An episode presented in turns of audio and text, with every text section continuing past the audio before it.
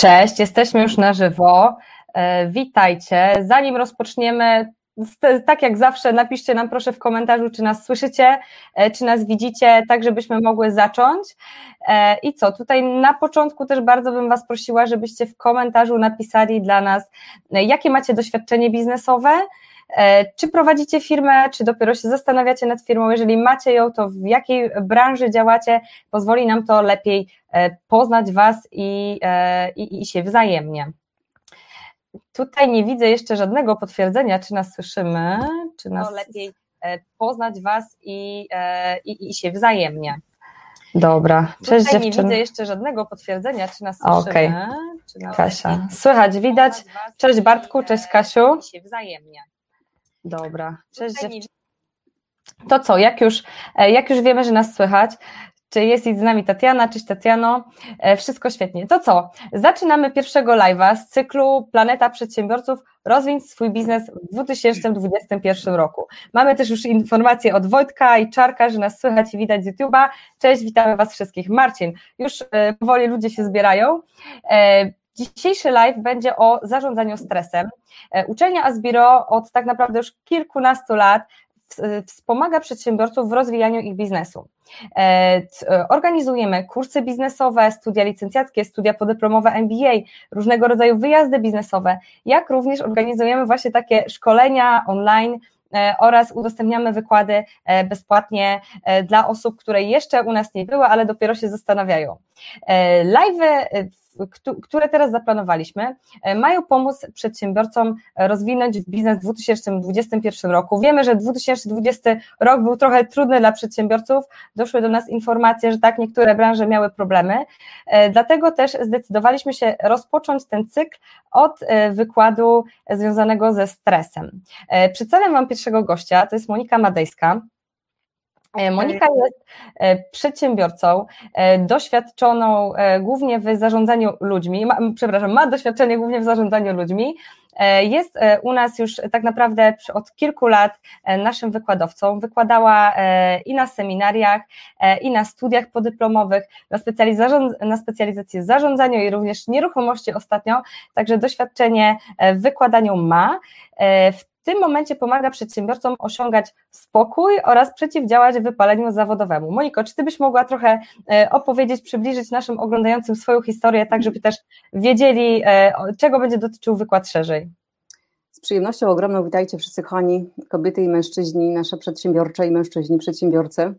Słuchajcie, większość życia spędziłam w biznesie podobnie jak wy, głównie na stanowiskach kierowniczych. Ostatnio, ostatnie moje, które, z którego być może część z was was kojarzy, to jest wiceprezes do spraw personalnych w coraz lepszej firmie.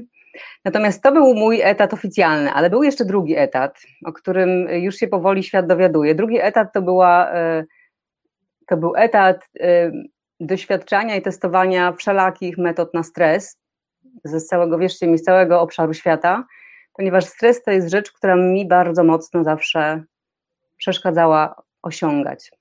To znaczy, ja zaczęłam pracować pewnie jak część z Was bardzo wcześnie w życiu, w wieku 15 lat. Potem w wieku 22 lat już awansowałam na stanowisko kierownicze i to był taki moment, w którym się zaczęła taka fala przytłaczającego stresu, obowiązków i odpowiedzialności, której bardzo trudno było mi udźwignąć zasobami, które miałam. Więc żeby po prostu to udźwignąć i żeby nie mieć trzeciego wypalenia, bo byłam już po dwóch, to po prostu zaczęłam naprawdę porządnie szukać rozwiązań, żeby nie musieć, żeby nie musieć uciekać w Bieszczady, e, a nie żyć specjalnie slow life, bo szczerze mówiąc, o ile kocham slow life, to wolę osiągać, tak jak wy myślę. Więc to, co robiłam e, na drugim etacie w swojej pracy zarządczej, to po prostu było szukanie takich rozwiązań, dzięki którym jestem w stanie pracować, być w biznesie, z czymkolwiek to się wiąże, a wiem, że wiąże się ze stresem, z odpowiedzialnością, z przeciążeniem, i jednocześnie być efektywną i się nie zajeżdżać. muszę powiedzieć z dumą, że po 20 latach znalazłam kilka rozwiązań, które już stosuję nie tylko u siebie, ale też u osób, które ze mną miały przyjemność, a właściwie ja z nimi współpracować. Mam po prostu dosyć sensowną skrzynkę z narzędziami. Jak to zrobić, żeby móc być w biznesie, osiągać, być ambitnym, chcieć działać i jednocześnie się nie zarypać.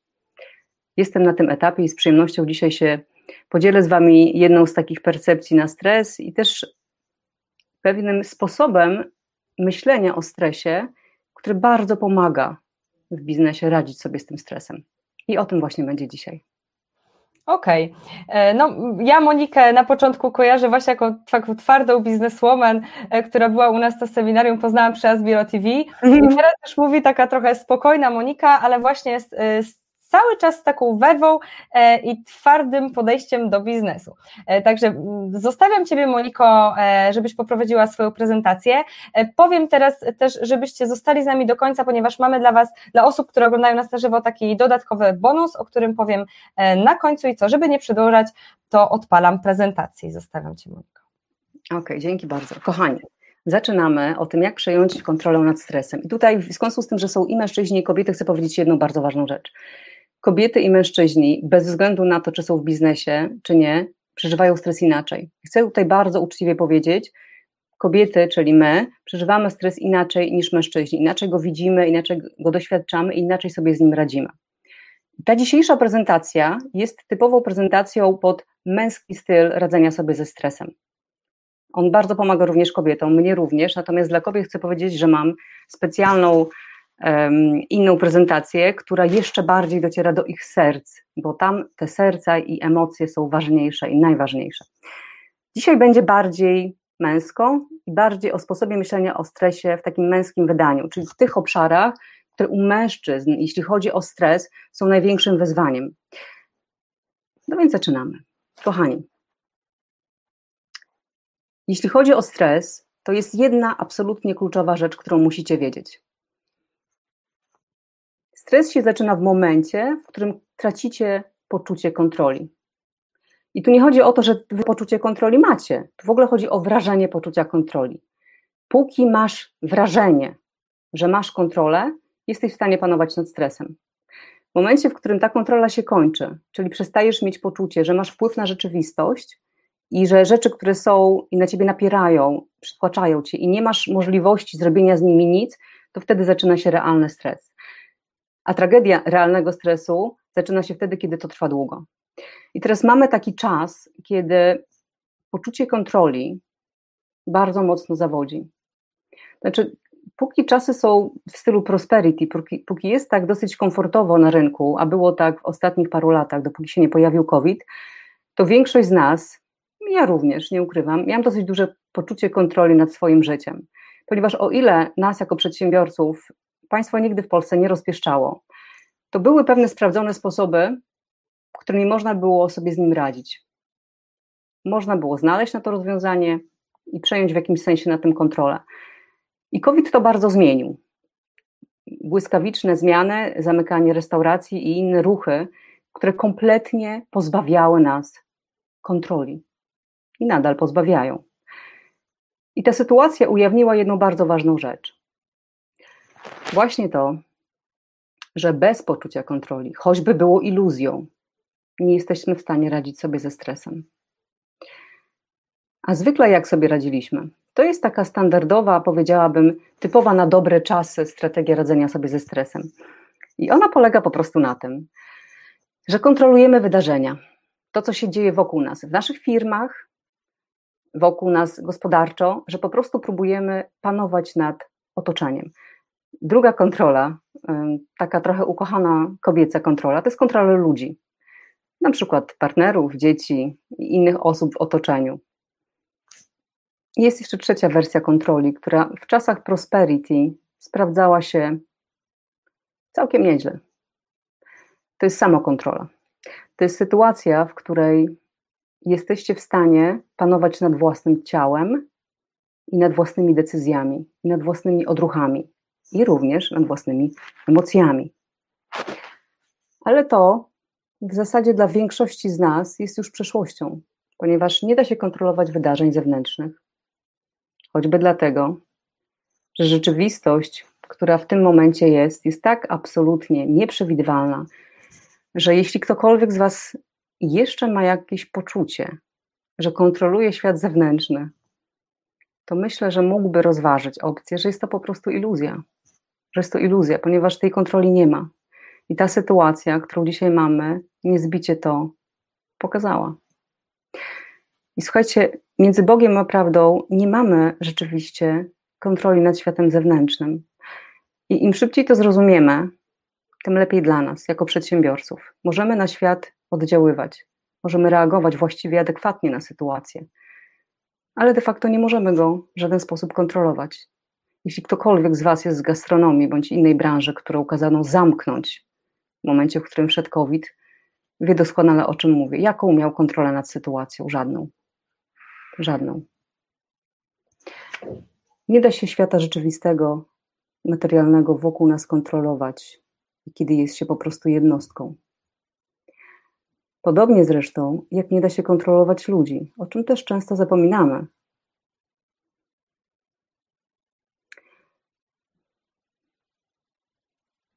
Taką iluzją, którą bardzo często doświadczają mm, również pracodawcy, to jest to, że możemy kontrolować naszych pracowników. Nie możemy, kochani. My możemy na nich wpływać. My możemy powodować, że oni robią pewne zachowania. My możemy im pomagać w tym, stymulować ich, powodować pewne rzeczy, ale nie możemy ich w pełni kontrolować, ponieważ pełna kontrola wymaga decyzji, wymaga niezależności, wymaga autonomii. I żaden dorosły człowiek, co do zasady, nie da wam się kontrolować. Po prostu. W związku z tym, de facto, nigdy nie macie kontroli nad drugim człowiekiem, choć wielu z was i wielu z nas myśli, że tak właśnie jest, że ma kontrolę nad partnerami, że ma kontrolę nad pracownikami. Oddziaływujemy na nich, oddziaływujecie na nich, czasem bardzo skutecznie, a czasem bardzo brutalnie. Ale to nie jest kontrola. To jest oddziaływanie. I ostatnia rzecz dotycząca kontroli to jest samokontrola. Bardzo często jest tak, że jesteśmy dumni z tego, jak bardzo potrafimy kontrolować swoje ciało, jak bardzo potrafimy stworzyć grafik dnia, szczelnie go wypełnić zadaniami i bardzo skutecznie zrealizować. W międzyczasie jeszcze zmusić się do sportu albo do niego nakłonić w różny sposób. I oczywiście, kochani, póki jest dobrze i póki jesteście wyspani i póki ilość stresu w Was jest na w miarę optymalnym poziomie, to samokontrola i silna wola jest możliwa. Ale wystarczy, że liczba zadań Was przytłoczy, że coś, co się dzieje obok Was, ktoś bliski, jakieś wydarzenie, nie pójdzie zgodnie z planem, który macie w swojej głowie. Wystarczy, że Wasze wewnętrzne dzieci, Wasze emocje odezwą się zaniepokojone sytuacją i samokontrola pryska jak bańka madlana. Wystarczy, że ilość emocji, którą macie w swoim ciele, przekracza Wasze możliwości ich kontroli, zarządzania nimi. I zaczynacie trzymać te swoje emocje, jak napompowane mydlane, jak napompowane balony pod wodą. To jest przez jakiś czas możliwe, ale tylko do pewnego czasu. I nawet osoby, które dzisiaj czy zawsze były dumne swojej silnej woli, mogą zauważać, że silna wola również się wyczerpuje. Szczególnie wtedy, kiedy ilość rzeczy, które trzeba odeprzeć ze środowiska, na które nie ma się wpływu, które są w sprzeczności z Twoim planem, z Twoją listą zadań, napiera w sposób nieograniczony. Silna wola jest ograniczona, jest jak tort, który dzielicie i dzielisz każdego dnia i on się w końcu kończy. I nie jest w stanie wystarczyć na wszystkie wydarzenia i wszystkie obowiązki, jakie masz jako przedsiębiorca, jako ojciec, jako partner. Po prostu jest jej za mało na tak wiele wyzwań, które przynosi nam życie i świat.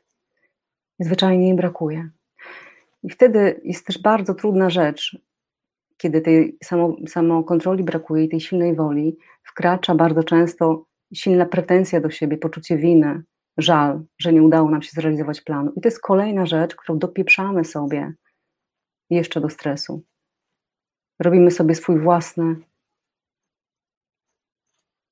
dodatkowe, swoje własne dodatkowe źródło stresu. Jesteśmy swoim własnym małym hitlerkiem, który nie dość, że jest ciężko, to jeszcze bierze bat i napierdziela. To są te trzy rzeczy, które nie są najlepszą i najbardziej efektywną metodą trzymania czy poczucia kontroli. Kontrola rzeczywistości, kontrola innych ludzi i samokontrola, rozumiana jako traktowanie siebie jak komputera, który bez względu na wszystko może po prostu działać tylko dlatego, że został dla niego przygotowany plan dnia.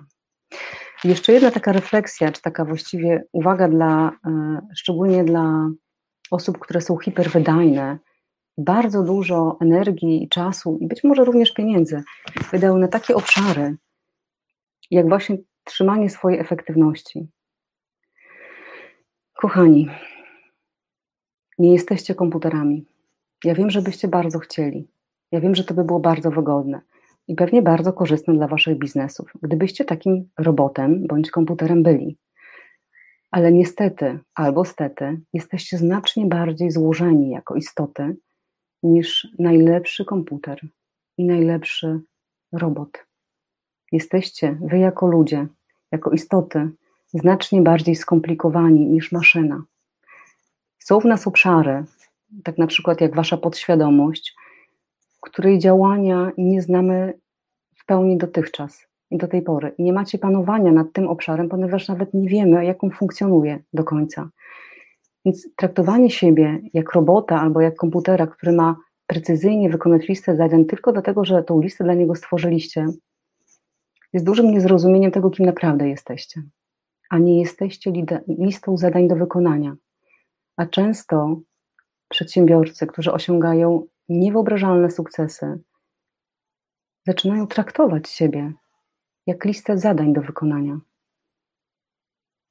Traktować siebie jak komputer bądź po prostu robot, który nie zasługuje nawet na współczucie, na szacunek za to, co robi i na moment wytchnienia. I szczególnie takim osobom chciałabym zadedykować tą kolejną i dalszą część tego wykładu, dlatego że jest inne rozwiązanie. Można osiągnąć efektywność i faktycznie realizować tą listę zadań w sposób, który jest z większym szacunkiem do samego siebie, z większym szacunkiem do ograniczeń ciała, w jakim funkcjonujemy. Tak, żeby się nie wypalać, żeby się nie zajechać, żeby nie traktować swojego organizmu jak MacBooka, którego używacie na co dzień, ponieważ on nim po prostu nie jest, ponieważ on ma pewne potrzeby, ponieważ on może dam, dać Wam znacznie więcej niż wasz, wasz komputer, jeśli tylko zrozumiecie, w jaki sposób on działa.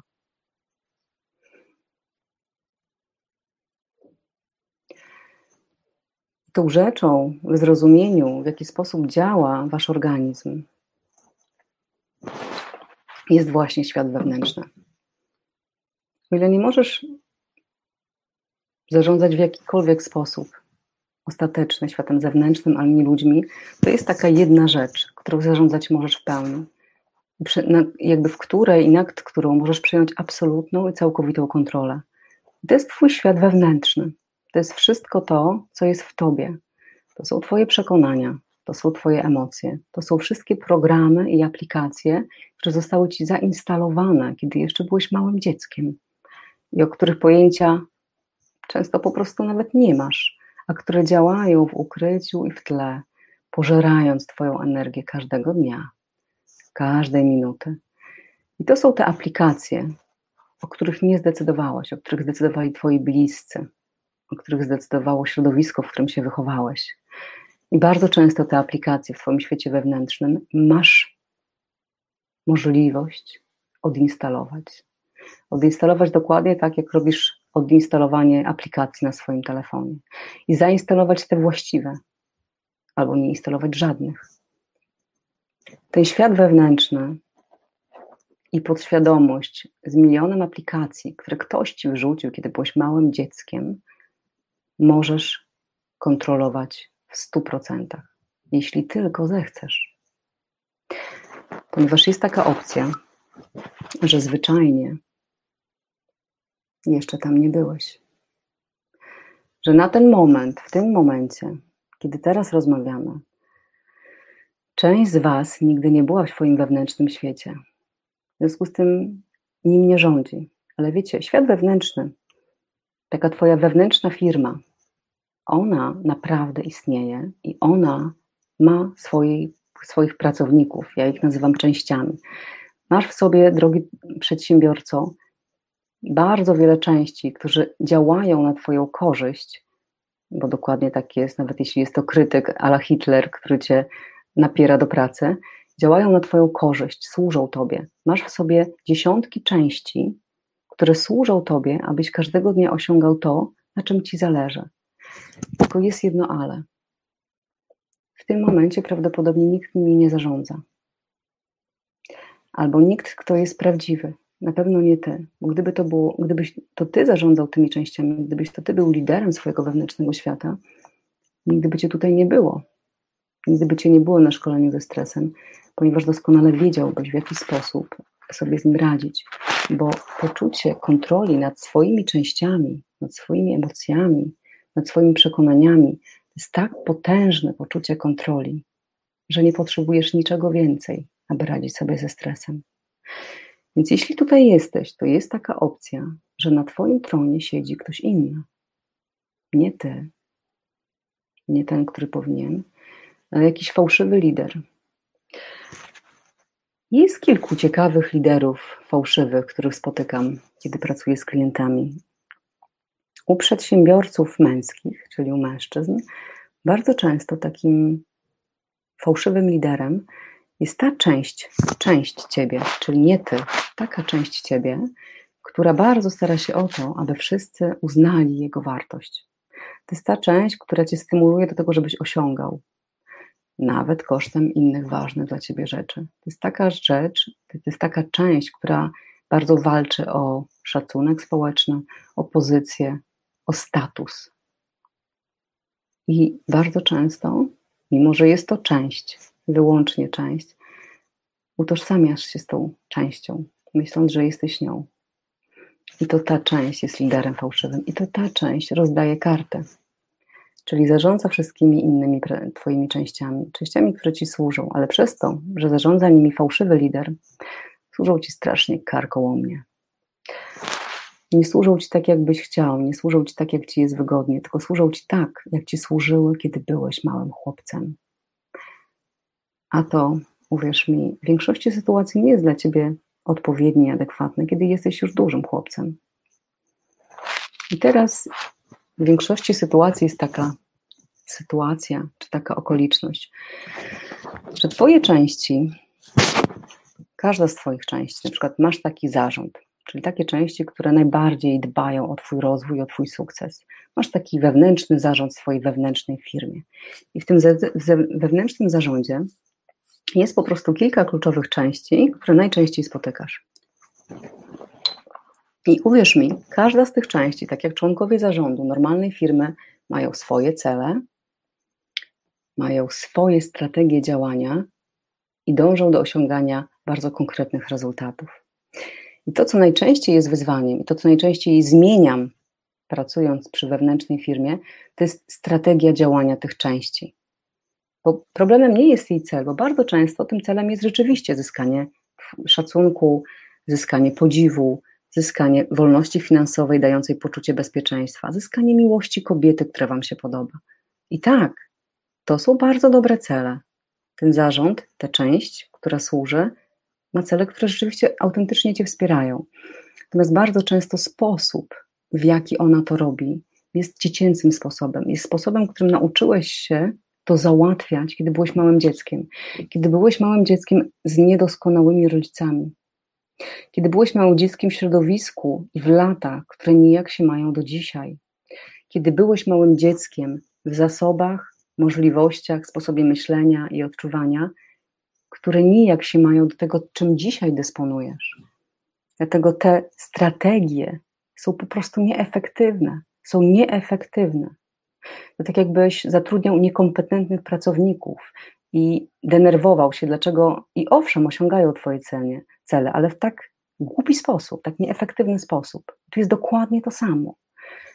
Dlatego bardzo ważne jest, aby pojawił się tam prawdziwy lider i zaczął z tymi częściami negocjować. Nie tyle zmianę celu, co zmianę strategii jego realizacji na bardziej dojrzałą, na bardziej adekwatną do sytuacji, w której jesteś dzisiaj, a nie 30 lat temu. Hmm? To jest właśnie zarządzanie swoimi wewnętrznymi pracownikami. I wierz mi, po 20 lat zarządzałam ludźmi, to jest bardzo podobne do zarządzania tymi, którzy są na zewnątrz Twojej firmy. Natomiast, jeśli nigdy nie byłeś w swojej wewnętrznej firmie, Jeśli nigdy nie doglądałeś tej firmy ani swoich pracowników, to niestety muszę Ci powiedzieć, że oni nie wiedzą o Twoim istnieniu. Nawet jeśli się tam pojawisz po raz pierwszy, spojrzą na Ciebie i Ci nie zaufają. I to jest też rzecz, którą po prostu zwyczajnie trzeba zrobić. Zdobyć zaufanie swoich własnych części, swoich własnych wewnętrznych pracowników. Hmm? To jest jeden z takich najczęstszych i najbardziej trudnych etapów podróży. Zdobycie zaufania swoich części. Bo wyobraź sobie sytuację, że jest sobie małe dziecko, siedmioletni Krzysio, którego właśnie ojciec mocno, poważnie zbeształ, ponieważ nie potrafił wkręcić śrubki śrubokrętem, a tato nie był doskonały. Być może nawet był po kilku piwach. Po prostu jest zwykłym człowiekiem. Wychował się w specyficznych czasach. Nie jest psychologiem z doktoratem, żeby wiedział, w jaki sposób właściwie zareagować w takiej sytuacji. Więc zbeształ małego Krzysia. Po prostu go zbeształ. I Krzysio bardzo chciał płakać. Bardzo chciał płakać. I płakał w duszy. I nawet zaczął odrobinę płakać. Nawet odrobinę kilka łez popłynęło mu po policzku. Ale kiedy zobaczył pogardliwe spojrzenie ojca na słabość, na łzy tego siedmioletniego chłopca, natychmiast zablokował płacz. Zablokował też smutek, zablokował też żal i zablokował sam siebie. I ten mały Krzysio jest w Twoim zarządzie dzisiaj. Jest dzisiaj w Twoim zarządzie i podejmuje decyzję z tym zablokowanym smutkiem, z tym zablokowanym żalem, z tą niezdolnością do poradzenia sobie z tym, co jest w nim. Zatrzymał się w czasie, zamroził się w tamtym momencie. Dlatego jego decyzje i sposób działania jest po prostu skrajnie niedojrzały. I Twoją rolą, kochany, jest wejść do swojego wewnętrznego świata, namierzyć takie części, pomóc im dorosnąć, pokazać im, że Ty już tu jesteś, że Ty wróciłeś, że jesteś, że lider wrócił na tron i najzwyczajniej w świecie zaczyna rozstawiać swoje pionki we właściwy sposób. I mówi do takiego małego Krzysia: Jestem tu.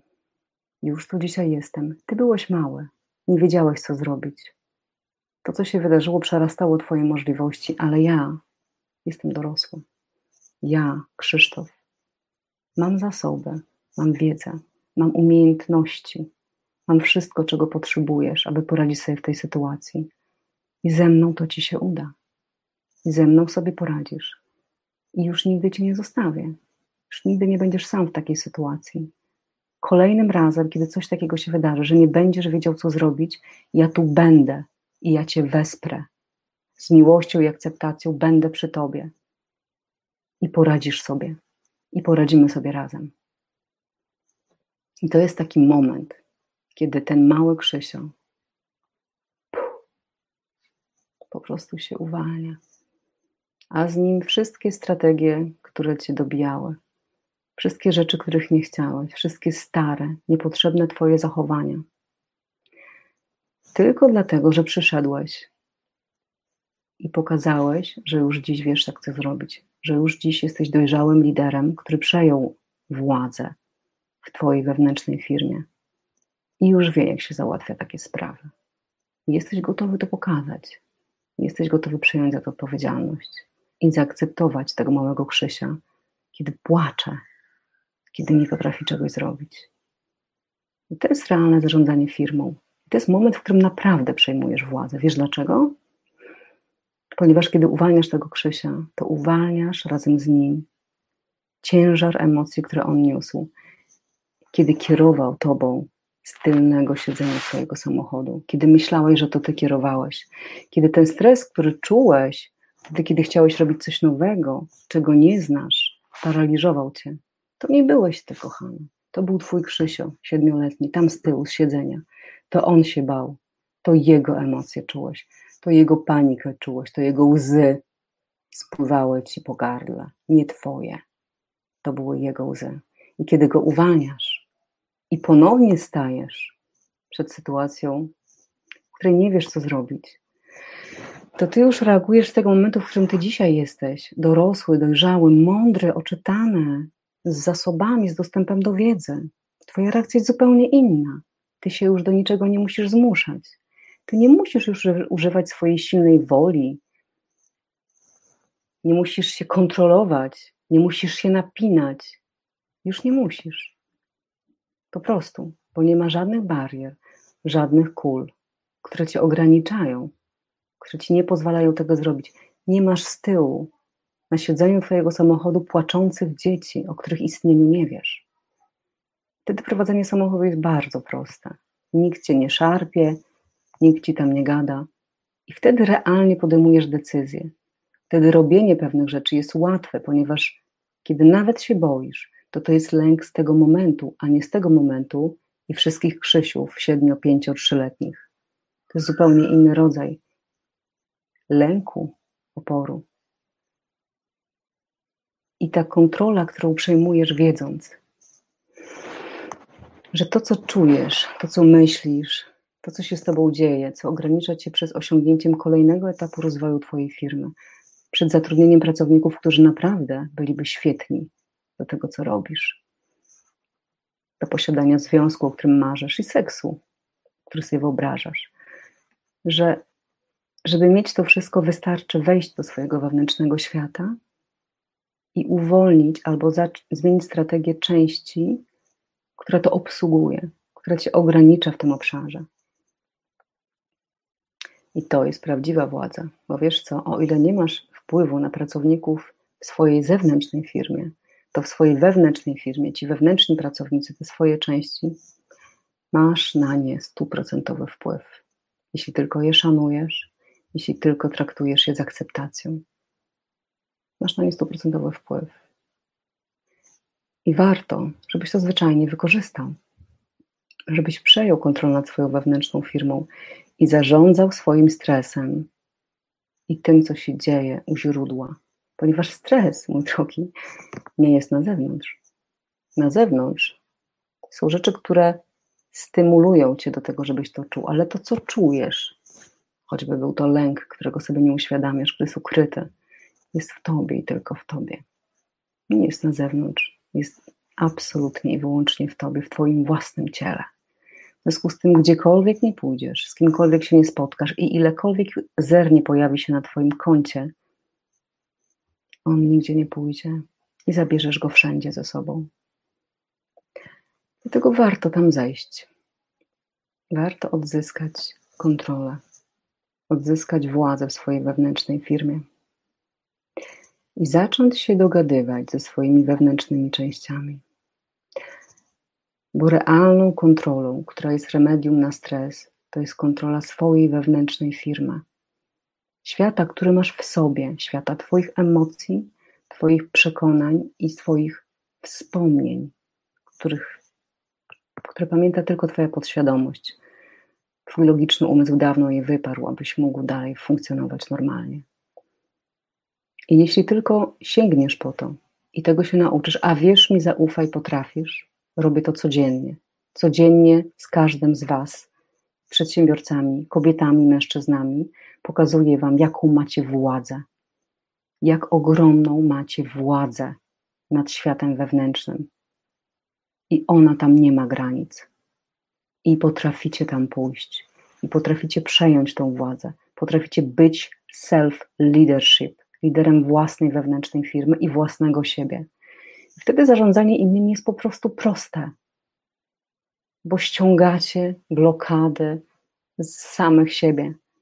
Wszystkie ograniczenia, które widzicie na zewnątrz, one tak naprawdę są w Was i tylko w Was. Jeśli tylko sięgniecie do źródła, czyli zaczniecie zarządzać swoją wewnętrzną firmą, staniecie prawdziwym liderem wewnętrznej firmy,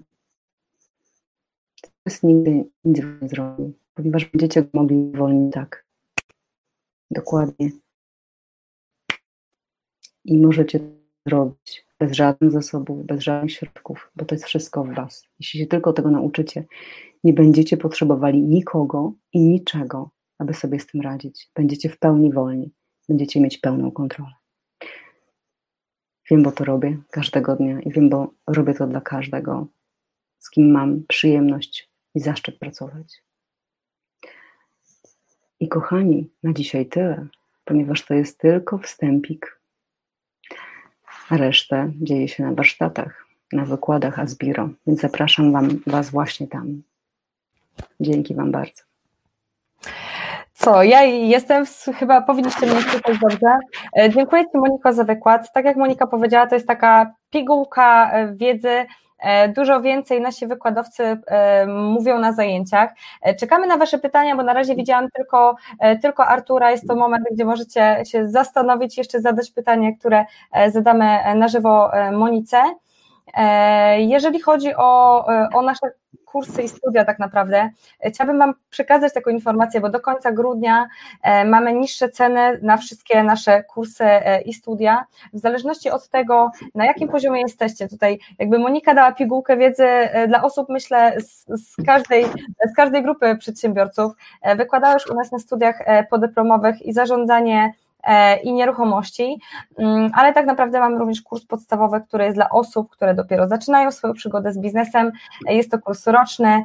E, poruszamy tak naprawdę tam różne, różne informacje od zarządzania nieruchomości po marketing, tak naprawdę jest to bardzo szerokie, mm, jak również mamy ceny First Minute na studia podyplomowe, e, nasze z trzech specjalizacji, sprzedaż i marketing, zarządzanie i nieruchomości. E, pytanka tutaj, jak na, mm, nie widzę, jest to, był taki przerywnik krótki, jeszcze opowiem Wam, jeszcze jesteście. E, co Moniko? Zadamy pytanie od Widzę. Mhm. Artura. Czy można wpływać na stopień poczucia kontroli, którego potrzebujemy? Jeśli będziesz chciał wpływać przez wewnętrzną kontrolę, czyli przez kontrolę tego, co się dzieje w tobie, to masz tutaj pełną swobodę i możesz spokojnie sobie regulować ten stopień.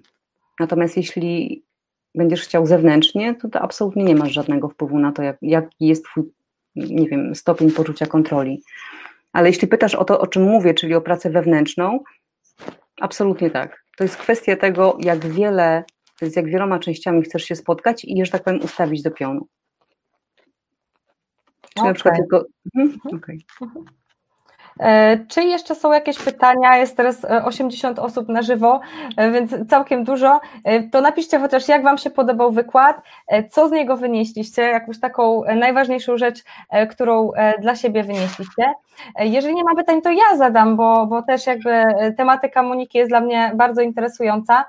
Powiedz mi, Moniko, w którym momencie Ty zdałaś sobie sprawę, że stres przejął nad Tobą panowanie i co wtedy zrobiłaś? To jest taka informacja dla osób, które w tym momencie są w trudnej sytuacji, sytuacji i będzie to dla nich taki aha moment, w którym sobie zdają sprawę, że faktycznie trzeba teraz odpocząć. Mówisz o takim już finalnym zgonie, tak zwanym, tak? Tak, tak. Mhm. Mhm. Wtedy zrobiłaś. Finalny zgon był taki, że ilość rzeczy, jaką miałam do zrobienia i ilość energii, jaką dysponowałam, żeby to zrobić, była mniej więcej taka, tak? Tu jest tyle rzeczy, tu jest tyle energii, że moje ciało pokazało mi o tak, powiedziało okay. never again po prostu przestało ze mną współpracować. Ja podobnie jak większość z Was jestem typową fajterką, to znaczy po prostu ja, nie, ja, że tak powiem, nie przyszłam na, to, na ten świat, żeby tu sobie paść, y, siedzieć sobie jak biurwa w urzędzie i po prostu nic nie robić. Ja chciałam po prostu osiągać. W związku z tym y, niestety mimo bardzo wielu symptomów, które otrzymywałam, zaraz o nich opowiem, jeśli pozwolisz, to ja niestety musiałam no po prostu sięgnąć dna. Mnie się nie udało tego wcześniej zauważyć. Już nie będę wnikać dlaczego, natomiast po prostu ja nie miałam czegoś takiego jak, nie wiem, jak instynkt samozachowawczy. Moja historia rodzinna jest raczej um, niebudująca. w związku z tym ja nie miałam zasobów, żeby się nie zajechać. Powiem o, e, o tych symptomach może, ok?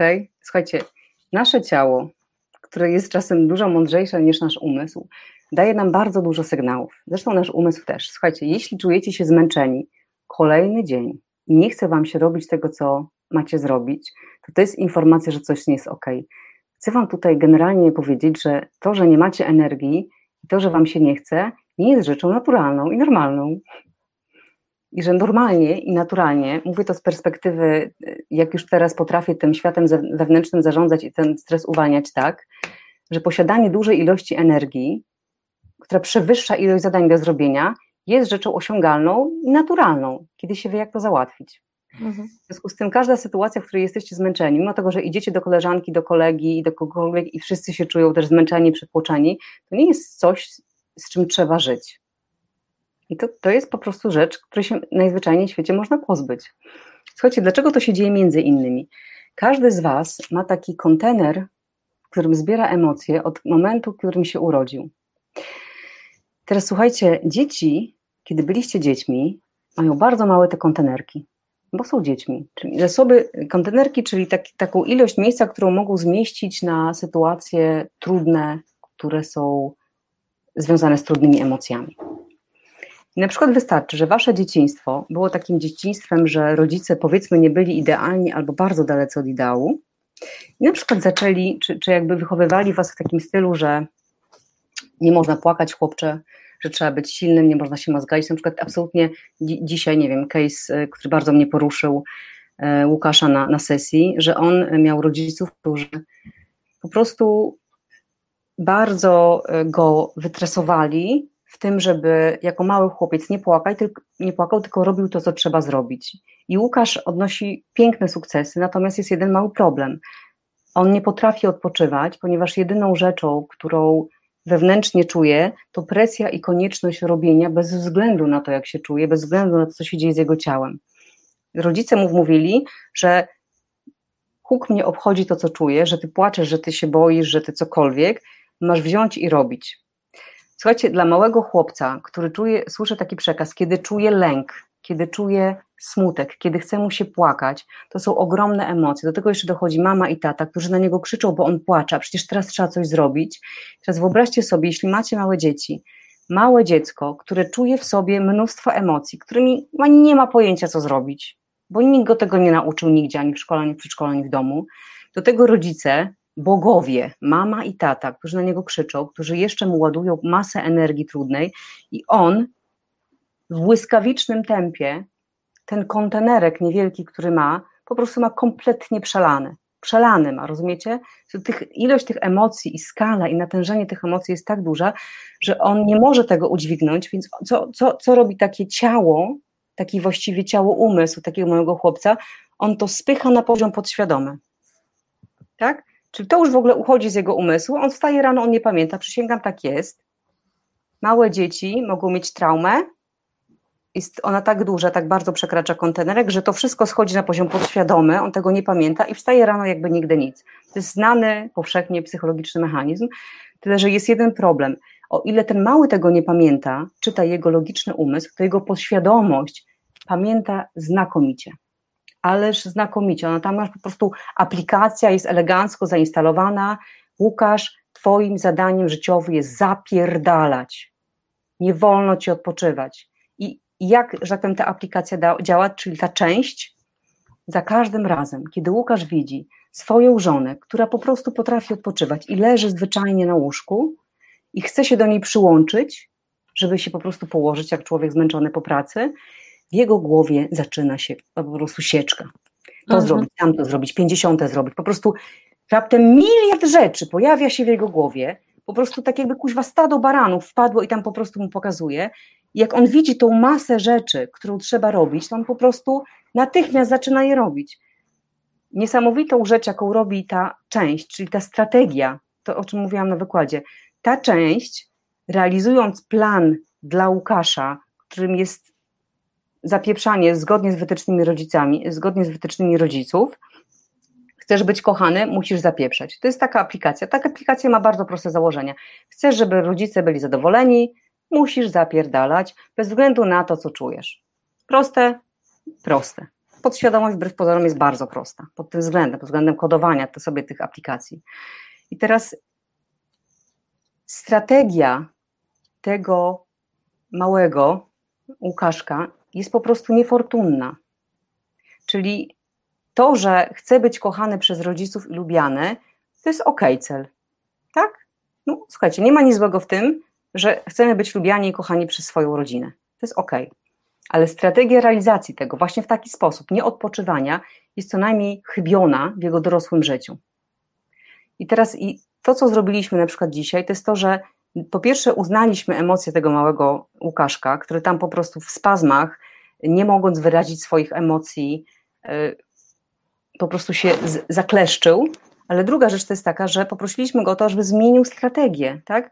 żeby realizował swój cel, ale w inny sposób. I wiecie co? Wiecie, jak dla tej części jest to ulga zmienić sposób działania? Bo on też jest tym zmęczony. Wiecie, on też jest tym zmęczony. Dla niego to jest tak, jeśli tylko przyjdzie lider, który z szacunkiem po prostu go o to poprosi. Serio, dosłownie. Okay. Okay, jak, myślisz, mhm. E, jak myślisz, Moniko, jak dużo przedsiębiorców zmaga się z tym stresem i faktycznie e, na tyle ze sobą pracuje, żeby e, się jakby mieć problemy z tym, że faktycznie, że może w złym kierunku idę i, i tak naprawdę nie radzę sobie z tym, co, co robię do tej pory? Wiesz co, powiem Ci Weronika, ludzie, którzy są u Was biro, to są fantastyczni ludzie, którzy się rozwijają, w związku z tym to w ogóle jest tak, że u Was raczej ludzie po prostu ogarniają to tak czy inaczej. To nie jest tak, że tu jest ktoś bezradny, kto sobie nie radzi, po prostu są bardzo różne sposoby. Są bardzo różne sposoby, w jaki my sobie radzimy i w jaki Wy sobie radzicie. Słuchajcie, pewne z nich są konstruktywne, pewne z nich są niekonstruktywne. Wódka, która tu się pojawiła gdzieś w komentarzach, jak się możecie domyślać, jest świetnym sposobem. Tyle, że nie świetnym w sensie, że pewnie działa, yy, natomiast no, niekonstruktywnym, czyli powoduje więcej problemów niż je rozwiązuje. I teraz ja jestem przekonana, że moja y, wersja radzenia sobie ze stresem nie jest jedyną, nie jest w ogóle nie jest jedyną. Więc na pewno jest wiele, wiele, wiele rozwiązań, takich jak na przykład sport, porządne zmęczenie się, które po prostu wentylują te emocje, wentylują, wentylują, wentylują, które również się fantastycznie sprawdzają. Natomiast chcę bardzo mocno podkreślić, e, Weronika, że ja e, pewnie z racji mojego backgroundu, czyli dosyć e, trudnego dzieciństwa, ja pracuję z tak zwanymi najcięższymi przypadkami. To znaczy ja jestem od tego, aby oczyścić szambo. ja mówię z dumą, ja jestem czyścicielem szamba. Ja czyszczę szambo. Ja czyszczę szambo emocjonalne. Czyszczę te wszystkie aplikacje, czyszczę ten cały syf, z jednego prostego powodu.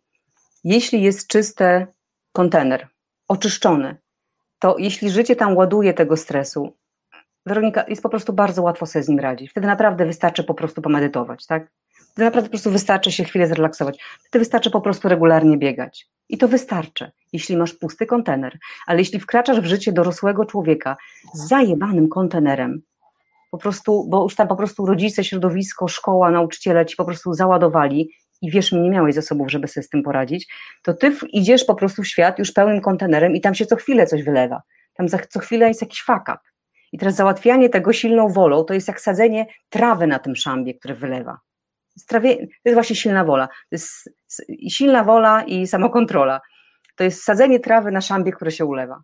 To po prostu jest bez sensu. Okay. Więc najpierw naprawdę warto to szambo oczyścić. I to są te wszystkie części, które siedzą z tyłu w samochodzie i nami kierują uwolnić to wszystko, mieć po prostu jakąś przestrzeń nad tym wszystkim i dopiero wtedy można stosować takie ogólne metody relaksacyjne. I one wtedy faktycznie działają, no bo wtedy faktycznie niewiele trzeba, żeby się zrelaksować. Ale większość z nas, znaczy większość osób, z którymi ja pracuję, nie ma pustego kontenera. Po prostu. I ładowali tak naprawdę przez większość swojego życia, no tak? tak. Szły, A kto nam oczyszczał te kontenery? Dokładnie. E, przeczytam już tutaj pytania, bo się pojawiły. Na początku takie jeszcze wygrzebałam od Michała Truszkowskiego, czy yerba mate, którą chyba pijesz, teraz pomaga w koncentracji, czy jest z guaraną? Nie z guaraną, jest to organika, ale okay. z guaraną też mam. Pomaga w koncentracji, czy... Wiesz co, y, to jest chyba rodzaj już uzależnienia, bo ja mam wrażenie, wiesz, bo ja piję cały, cały dzień tą yerbę i ja już po prostu, wiesz, wiesz, już ten odruch, nie? Oralny. E, powiedz tak, czy mizantrop może mieć przyjaciela? Mizantrop, czyli osoba, która jest samotnikiem? Taka jest idea, tak? O to chodzi? Tak mi się tak kojarzy. Melfite, Jeszcze raz y, zadaj pytanie, bo muszę... Czy mizantrop no. może mieć przyjaciela? Jezu, nie mam pojęcia. Przepraszam, to nie moja specjalizacja. Dobra. E, tu mamy. Okej, okay. jeśli miałabym powiedzieć ze swojej specjalizacji, to jeśli jest jakiś kłopot z tym, żeby przyjaciela nie mieć, to jest w tobie jakaś część, która tego przyjaciela nie chce mieć, ponieważ w jakiś sposób cię chroni tym, że nie chce mieć przyjaciela. Być może na przykład bliskość z kimś jest dla ciebie zagrażająca, ponieważ kiedy byłeś dzieckiem albo jakimś, na jakimś wcześniejszym etapie życia, kiedy nie miałeś zasobów, byłeś z kimś blisko, ktoś cię tak zranił, że nie jesteś, że, że ta część, która została zraniona, powiedziała nigdy więcej. Zrobię wszystko, abyś nigdy więcej nie cierpiał. Będę ci służyć po wieki, abyś nigdy więcej tak nie cierpiał. To jest jedna z opcji. No, okej. Okay. Zorza przepięknie nam się podzieliła swoim e, doświadczeniem też i tutaj powiedziała, że ona pierwsze wypalenie przeżyła 10 e, lat temu, gdy miała 19 lat, wow, bardzo młodą, bardzo młode. Wtedy też miałam pierwsze zawołane. Odbiłam się od dna i wróciłam do gry silniejsza. E, Zorza, powiedz, jaki miałaś jakby, e, w jaki sposób sobie poradziłaś? Może to będzie taka też e, dobra informacja dla osób, które, które tutaj nas oglądają. Mamy pytanie od Łukasza, co masz na myśli realizował, ale w inny sposób? Odnośnie wykładów. Wykład. Mhm. Już Ci mówię, słuchajcie, te wszystkie części, które mamy, one mają swój cel one mają Wam pomóc, tak? Czyli na przykład, tak jak była, był ten przykład, jeśli byłam kiedyś zraniona przez kogoś, kogo bardzo kochałam, kto to mógł być rodzic, bo to jest pierwszy wzorzec miłości, tak zwane programowanie libido, to jeśli ta osoba bardzo mnie zraniła, to ja sobie, to ta część twoja, która wtedy była zraniona, ona sobie tak jakby obiecała, że mój kochany, ukochany, dla ciebie będę teraz służyć i nigdy więcej nie doprowadzę do sytuacji, żebyś ty został zraniony. Rozumiesz? Teraz ona ma prosty cel, żebyś nigdy więcej nie czuł takiej krzywdy, takiego zranienia, które czułeś wtedy, kiedy na przykład złamano ci serce. I teraz ta część robi to w jakiś sposób. I sam fakt, że chroni cię przed tym, żeby, żeby nie było złamane serce, to, to jest dobre, bo ona ci służy. Ale czasem jest tak, że to chronienie polega na tym, że cię po prostu odsuwa kompletnie od wszystkich, którzy mogliby ci dać miłość. Czyli po prostu kompletnie wykasowuje możliwość związku, stałego związku, związku romantycznego ze szczęśliwym y, małżeństwem, dzieckiem, relacjami i tak dalej. Tak, że w ogóle dla bez, Twojego bezpieczeństwa, abyś drugi raz nie odczuł tych emocji, to po prostu jest bardzo restrykcyjne. I ten, ta zmiana tego sposobu to jest, to jest właśnie to, czyli nadal chroń mnie, żeby mnie nie zraniono, ale rób to w inny sposób. Na przykład daj mi więcej czasu, żeby poznać tę osobę, czyli ja się, pozwól mi się do niej zbliżyć, ale po prostu wydłużmy czas, w jakim będę się mógł do niej, na nią poprzeglądać, żeby mieć pewność, że to jest bezpieczna relacja. Okay? Zobacz, że to jest bardzo konstruktywna już strategia i dojrzała przede wszystkim, ponieważ te części, które są z naszego czasu, kiedy nie byliśmy dojrzali, te strategie, które oni mają, one są po prostu z dupy. One są po prostu właśnie takie dziecinne. Znaczy, można to załatwić lepiej. I o, o tym mówię, mam na myśli e, zmianę strategii. Uwierzcie mi, że to jest możliwe, ponieważ ja to robię codziennie i ze sobą, i z innymi. To jest po prostu bardzo proste, jak się już wie, jak to się robi. Zmiana strategii. Okej. Okay. E, mamy też pytanie od Patryka. Jak rozpoznać zawczasu wypalenie zawodowe? Jest kilka symptomów. Natomiast jeśli zaczniesz mieć poczucie, że Twoja praca jest bez sensu, to wszystko, co robisz, jest bez sensu, ludzie, z którymi Ty robisz, są beznadziejni, nie znosisz ich i wszystko, co się dzieje, jest ich winą i nie chce Ci się rano wstać z łóżka, to uwierz mi, że już jest tam dzwonek po prostu Din, din, din, din, din, din, za moment się spotkamy, za moment będziesz miał wypalenie, i za moment tak, tak cię po prostu przyciśnie, że już nie wstaniesz, nieważne czy masz kredyt, czy masz zobowiązania. Ciało powie, temu panu dziękujemy. Czyli tyle. E, co, już, już powoli chyba będziemy do brzegu, e, do brzegu ko kończyć transmisję. Zorza jeszcze się podzieliła e, tym, że tak naprawdę poszła po, w, po prostu na hipnozę. Cudownie, brawo. E, pytanie, czy jakby hipnoza to już nie jest takie e, bardzo aż. Ludzie się boją trochę słowa hipnoza. Czy to nie, hipnoza nie to jest po prostu relaksacji. Bardzo, bardzo polecam stosowanie hipnozy, uważam, że to jest fantastyczne. Zacznijcie po prostu od autohipnozy, nagrań, które są jakichś sensownych osób na YouTubie. Słuchajcie, hipnoza to jest nic innego jak wejście ze stanu beta, o którym teraz rozmawiamy, jeśli chodzi o falę, nasze mózgowe do alfa albo nawet do teta. Hipnoza to jest po prostu wprowadzanie informacji do waszego umysłu na, w momencie, w którym jesteście zrelaksowani, bo tylko wtedy mamy dostęp do podświadomości. To jest fantastyczne narzędzie do pracy, fantastyczne narzędzie, jeśli się po prostu potrafi to wykorzystywać, dlatego że tym narzędziem można o tak aplikację y, odinstalować i o tak zainstalować nowe. Absolutnie polecam ludzi, którzy są profesjonalistami w tej dziedzinie. Mam wrażenie, że w Asbiro tak naprawdę e, tematy stresu e, i, i, tematy zarządzania stresem są trochę cały czas tematem tabu, bo są to takie umiejętności miękkie, a my się staramy bardzo dużo e, umiejętności twardych wprowadzać mhm. w Asbiro. Jakby też, też ta hipnoza trochę już tutaj jakby z, z, naszymi ludźmi trochę może nie gra, może napiszcie, może, może tak wcale nie jest i społeczność Asbiro jakby zaskoczy.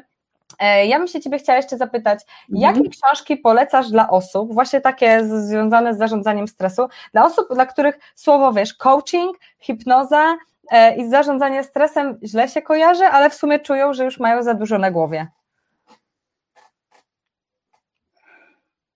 Wiesz co? Tak, żebyśmy dali jeszcze wiedzę. Ja mam takie, przyszło mi tak do głowy, że to z tym, że, że mają dosyć, to jest jedno, ale tam 500 poradników na, tej, na tych waszych półkach to stoi żeby, ja wiem, że stoi. Tak. Stoją, stoją tak jakby, no, no, no. Słuchajcie, nie chodzi o coaching, nie chodzi o hipnozę, chodzi po prostu o zarządzanie sobą. I jak my sobie to nazwiemy, to jest w ogóle zupełnie inna sprawa. Po prostu sensownie jest zarządzać czymś, na co mamy stuprocentowy wpływ, a bezsensownie jest zarządzać czymś, na co wpływu nie mamy. Jeśli chodzi o książki, to powiem Ci, kochana, że to zależy absolutnie od osoby. I ja bardzo chętnie polecę książki do osoby, na przykład osoby, które a propos abstrakcyjnych rzeczy, pewnie dla, dla, dla ciebie czy dla części grupy, są osoby, które na przykład y, niosą stres nie swój, tylko swoich rodziców. Dlatego bym poleciła na przykład książkę Nie zaczęło się od ciebie. Jest bardzo wiele ludzi, kochani, być może część z Was jest właśnie taką, y, taką grupą osób, którzy niosą stres, który nijak nie da się uzasadnić tym, co jest w ich życiu, tylko oni po prostu przejęli ten stres od rodziców. I to jest, to jest coś, nad czym również się pracuje. Inna rzecz, którą polecam osobom, które być może nie są po prostu zainteresowane zgłębianiem takiej wiedzy technicznej, to nie tyle technicznej z zakresu zarządzania stresem, to powiem Ci, że nie tyle w ogóle czytanie książek, bo szczerze, słuchajcie, posiadanie wiedzy na temat stresu nie eliminuje stresu. Wiecie? W ogóle. Znaczy, kontenerek nadal jest jak stał, tak stoi. Świadomość tego, co macie w kontenerku, nie powoduje, że ten kontenerek się y, opróżnia. W ogóle. Kompletnie. Więc jeśli na przykład ktoś chciałby zacząć pracować tymi, tymi częściami, w takim kontekście, żeby te części uwalniać, to są, y, to są na pewno bardzo, bardzo mocno polecam książkę Autoterapię Jaya Early, który jest u, u Pasterskiego na stronie, Life Architect, jakby na pewno kojarzycie pewnie to on jakby wprowadził tą metodę pracy z częściami do Polski i on wydał książkę, która mówi o tym, jak pracować ze sobą, z własnymi częściami. Tam to się nazywa y, system wewnętrznej rodziny i jest taka idea jakby pracy z, z częściami. Ja w związku z tym, że mam background biznesowy i dla mnie biznes to jest to, widzę to właśnie w ten sposób, że to jest wewnętrzna, nie rodzina, tylko po prostu firma, którą trzeba zarządzać. I gdyby ktoś z Was był realnie tym zainteresowany pracą w stresie w ten sposób, tylko pracą, a nie nabywaniem wiedzy, bo to wiecznie mi po prostu nic nie zmienia, to autoterapia Jaya Early albo bezpłatny audiobook, który y, wydał Pasterski po prostu. Okay. Nie audiobook, to jest e-book. E-book. Dobra. E, to co? Chyba tutaj mamy jeszcze ostatnie pytanie, bo już nam się kończy czas. Od Maćka Trusiło. Jak pracować nad motywowaniem się i odwagą do działania? Czytasz różne książki motywujące i wiesz, co masz robić, ale czasem lęk przed jakimkolwiek działaniem przewyższa wraz z lenistwem i momentową depresją. Kochany Maćku, nie jesteś leniwy. Po prostu masz w sobie części, którym jest bardzo nie na rękę to, żebyś zrobił to, co nazywasz nie mam do tego motywacji uwierz mi, wszystko jest z tobą w porządku, po prostu masz w sobie wewnętrzny konflikt, ty chcesz zrobić to, a jakaś część mówi nie, bo to ci będzie zagrażać, bo wtedy coś się wydarzy, bo na przykład możesz ponieść porażkę, a porażka jest taka zła, nie możesz ponieść porażki, więc żeby cię zabezpieczyć, kochany, żebyś nie poniósł porażki, to ja, sługa twój, zabronię ci robić cokolwiek, bo wtedy wiem na pewno, że nie poniesiesz porażki. Jeśli nie zrobisz nic, nie będzie porażki. To jest właśnie taka niekonstruktywna y, strategia realizacji tego celu, tej części. Więc Maciek, zaufaj mi, że na poziomie silnej woli, bo to jest takie pytanie, jak mam się zmusić do tego, żeby zrobić coś, czego nie chcę, to ja ci mówię, nie zmusisz się, możesz pouwalniać albo dogadać się z częściami, które ci to blokują. I wtedy nie będziesz się musiał zmuszać, nic nie będziesz musiał robić, po prostu to zrobisz. Tadam. Okay. Wojtek tutaj napisał, że wykłady Petersona. O, bardzo, bardzo polecam, bardzo. Szczególnie tak. mężczyzn. No to co, ja jeszcze może powiem od siebie i tutaj już nawiążę do końca, e, bo ja też jakby e, ze stresem sobie radzę też w taki sposób, że na przykład wychodzę do znajomych, wchodzę w środowisko e, przedsiębiorcze Asbiro i jakby wtedy mnie motywuje do działania bardziej spędzanie czasu z ludźmi, taki, takimi pozytywnymi wokół siebie, aniżeli siedzenie w domu. I tak pięknie tutaj myślę, że nawiążę do tego, że w lutym e, organizujemy takie warsztaty w górach e, biznesowe, praktyczne. Nazywamy to Winter Camp Biznesowy 2021. 10-14 lutego zapraszamy Was, jeżeli byście chcieli właśnie dołączyć do środowiska przedsiębiorców, to mamy zapisy tak naprawdę do końca grudnia, możecie również się zapisać w cenie First Minute. Wykładowców planujemy różnych i to jest też dobry moment, żeby poprzez sport, poprzez zabawę i poprzez e, rozmowę z innymi ludźmi trochę się odstresowywać. Jak myślisz, Monika, czy to jest dobry, dobry pomysł na odstresowanie się w ostatnich trudnych warunkach naszych? Zdecydowanie, e, tylko tutaj chcę e, uczciwie powiedzieć, że alkohol nie odstresowuje wbrew pozorom. Staramy się. Dobrą zabawę, ale nie odstresowuje. Tego nie mówiłaś na żywo, tutaj wiesz, no, wykreślimy to następnym razem. E, to co, kochani, dajcie, powiedzcie proszę, jak Wam się podobał ten wykład, jakby taka e, odskocznia od twardych e, informacji azbirowych mm, do takich bardziej umiejętności miękkich. Zorza powiedziała, że bardzo chętnie by chciała, mm, żeby u nas w Weronika, ja bardzo poczekać przerwę skarbie. Zorze, ja Ci strasznie dziękuję, Ty jesteś taką mądrą dziewczyną, bardzo Ci dziękuję szczególnie za komentarz, że to nie jest czary mary kochana, po prostu dzięki. Dobra. I co, wspomnę jeszcze o takiej, e, Zorza jedzie na Wintercamp, także e, zapraszamy Was również. E, wspomnę też o takim projekcie, który my odpaliliśmy w marcu zeszłego roku. Mm, Kamil wpadł na pomysł, ponieważ on miał doświadczenia biznesowe jakby trudne w pewnych momentach i też doszły do nas informacje, że przy tym pierwszym lockdownie po prostu dużo firm upadało, przez to jakby właśnie ten zdrowie fizyczne przedsiębiorców też. Odpaliliśmy taki pomoc dla społeczności Asbiro, nie wiem czy widzieliście, jeżeli nie, to e, przez naszą stronę możecie, e, możecie zajrzeć na to.